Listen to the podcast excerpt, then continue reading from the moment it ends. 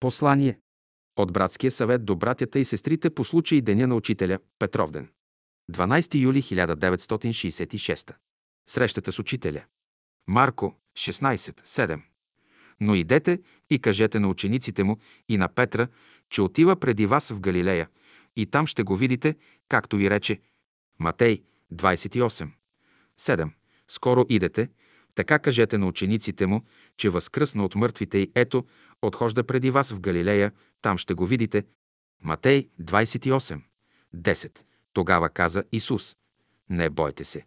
Идете и известете братята ми да идат в Галилея, там ще ме видят. Галилея, духовният свят, планината, там ще ме видят. Географските места на Земята съответстват в духовния свят на известни идеи. В този висок свят ще видите учителя. Тези думи въжат и сега. Само в идейния свят, в света на мисълта, ученикът може да намери своя учител. Това е вътрешна работа на ученика – да се издигне до света на своя учител. Там ще го видите. Идването на учителя не е само лично явление. Наистина, учителя дойде на земята, взе образа на човек и живя между нас. Чрез езика на един народ даде Словото, знанието за пътя към Бога. Това е епоха. Но учителя – това е изявление на Божията любов и мъдрост в човешките души. Чрез живота си, чрез словото си и музиката си той очерта пътя към Бога. Това е вътрешен път. Път на онези, които са се пробудили и са възлюбили Господа. Словото е небесният хляб. Много души са минали по този път, много души и днес вървят по него. Учителят донесе знанието за пътя. Затова казва «Аз съм пътят». Учителя е знамение за онзи божествен свят, който сега слиза на земята. В този смисъл, идването на учителя сега започва. То ще трае хиляди години. Това е мощна вълна, на която са подчинени всички сили на живота. Ние казваме вълна, а това са разумни същества, души мощни, силни, интелигентни, любящи, които слизат с учителя. Те ръководят човечеството.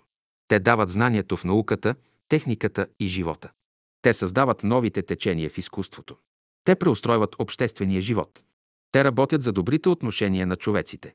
Те работят върху самия човек, преобразяват го, подготвят го за културата, която иде. Те работят за примирение на човеците. В далечното минало, когато човек е бил дете по съзнание, е имал нужда от форми, на които да се опира слабата му мисъл и за да укрепне в нея, възпитавали са го да ги пази, да се бори за тях. Днес човек е надрасъл това и постоянно се освобождава от тези ограничения и от фанатизма. Формите не са вече пречка, не са повод за връжда и войни между човеците. Друг вятър духа вече по планетата. Чувства се топлота, просветление, приятелство между хората. Нов полъх вее по земята, в човешките души. Той носи мекота, търпимост и дружба. Той сега едва доловим, но ще се засилва. Днес хората са по-готови от всякога да общуват, да прекрачат. Религиозните, расови, национални и класови различия. Всички тия ограничения на миналото падат и човек е готов да подаде ръка на своя брат, да му помогне в нужда, да сподели с него това, което е придобил. Никога до сега не е имало такова общуване между народите. И това е признак на новия дух, на новия живот, който иде. Мисълта на учителя прониква човешките умове, влиза в човешките души и ги разширява. Този полъх се чувства вече и никакво дрънкане на оръжие няма да го заглуши. Той носи бъдещето. Това е духът на Христа, духът на Учителя, дух на мир и любов. Днес той работи в цялото човечество. Това явление не може да бъде обсебено от никоя религия, общество или организация. То не може да бъде привилегия на никого. То обхваща всички човеци, и учени, и прости, и вярващи, и невярващи, и богати, и бедни. То е над всички външни различия, те не са съществени, над тях стои човекът, просветеният, одухотвореният. Той е важен. Духът на учителя днес работи в човечеството. Заблуждение е да се подражава и имитира външния образ на учителя и да се повтаря. Учителят никога не повтаря своя образ. Ако дойде пак на земята, той ще се яви в нов, неповторим образ. Истината е всякога нова. Тя взема най-скромната форма. Но пред нея и боговете се прекланят. Идете в Галилея, там ще го видите. Творението продължава. Бог и днес създава света. Бог и днес твори във всемира със своя дух. Ученикът се моли тъй, научи ме да правя Твоята воля, т.е. да работя, както ти работиш, да работя заедно с Тебе. Не са важни толкова философските и научни определения за Бога. Важен е пътят към него. Важно е вътрешното отношение на човека към Бога. Важно е човек да познава Божия дух, да го вижда, да чувства Неговото присъствие. Бога познаваме с духа си, обичаме го с душата си, търсим го с ума си, чувстваме го със сърцето си. Когато говорим за живото пространство, разбираме да чувства човек Божието присъствие, да живее в него. Да общува човек с живото пространство, ще рече да го обича и разбира, да го призовава. То значи да живееш в Божията любов. Учителя казва, за да живее човек в Божията любов, изисква се ум светъл, сърце чисто, душа обширна, дух мощен. Като пътуваме в пространството с този прекрасен космичен кораб, с тази синя планета Земя, наречена на прастар език Анхира, ние влизаме във връзка с възвишените същества, които образуват пространството. От тях черпим сила, знание, потик за работа. Те постоянно изменят условията ни и самите нас. Но идете в Галилея, там ще го видите, Галилея е светът на мисълта. Човек, в когото умът не е развит, лесно става плячка на нисшите духове. Светлата мисъл, добрите чувства пазят човека от нападението на нисшите духове. Човек се огражда от злото с добрите си мисли, чувства и постъпки. Те го пазят, както атмосферата пази земята от небесните камъни и вредните лъчи. Бог е в делата на човека. Зад делата седят чувствата, а зад чувствата седи мисълта. Бог е в съзнанието на човека. Не го търсете в пространството тук или там. Намерите ли го в себе си, ще го видите навсякъде. Но идете и кажете на учениците му, че възкръсна от мъртвите и ето, отхожда преди вас в Галилея, там ще го видите, учителя може да срещнете и видите и сега, в идейния свят, на високия връх. Призовани сме да работим за великото и свято дело за обединение на човеците чрез любовта към Бога в едно велико братство. То съществува. Тази идея е реалност във висшия свят на духа, Галилея, и сега слиза на земята. Но не е достатъчно желанието да служим на една велика идея. Трябва знание, трябва сила, трябват методи за работа, трябва връзка жива, непреривна с великия разумен свят, който работи за този идеал. Учителя дава това знание в своите беседи, лекции и песни. Учителя е този път. Затова един ден всички ще потърсят учителя. Човек е силен с онова, което Бог му дава. Ученикът е силен с онова, което учителят му дава. Всички, които са възлюбили Господа, образуват Великото бяло братство. То работи за мира. То работи да се измени обстановката и то по закона на свободата. Какво търпение и любов се изискват за тази работа? Под тънката кора на съвременния скептицизъм дремят стари суеверия. Когато те се пробудят и овладеят човека, той е безпощаден. Той се превръща в дивак, ограничен, жесток, фанатичен. Той се кланя на идоли и фетиши, търси прорицатели и духовеци, научното лустро пада и дивакът от каменния век се изявява. В това отношение човекът не е отишъл много напред, ако и да излита в космоса. Но човеците ще се изправят постепенно, ще се просветят и превъзпитат, ще се облагородят и издигнат. Тъй както направиха в науката и техниката. В тази посока трябва да се работи. Човечеството няма да загине, над него бди великият разумен свят. Той го пази и ръководи. Духът на новия живот вее по земята. Това е важно днес. Това е същественото. Земята не се движи механически в пространството. Затова в движението няма геометрическа правилност, а има отклонения. Те показват, че една велика разумност определя движенията.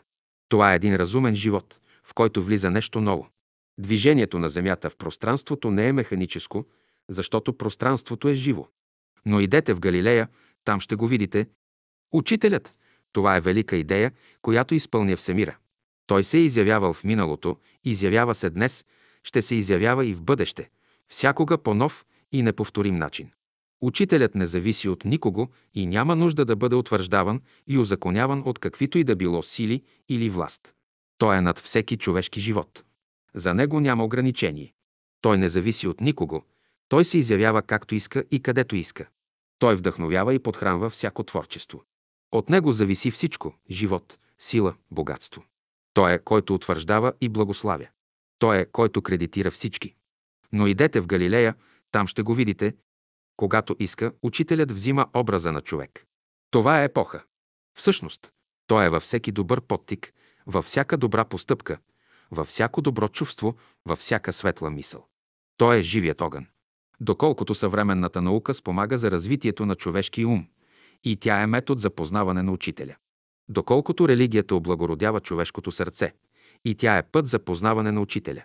Доколкото работата развива волята, укрепва духа и тялото и тя е явление на учителя. Делото на учителя е всемирно, вечно.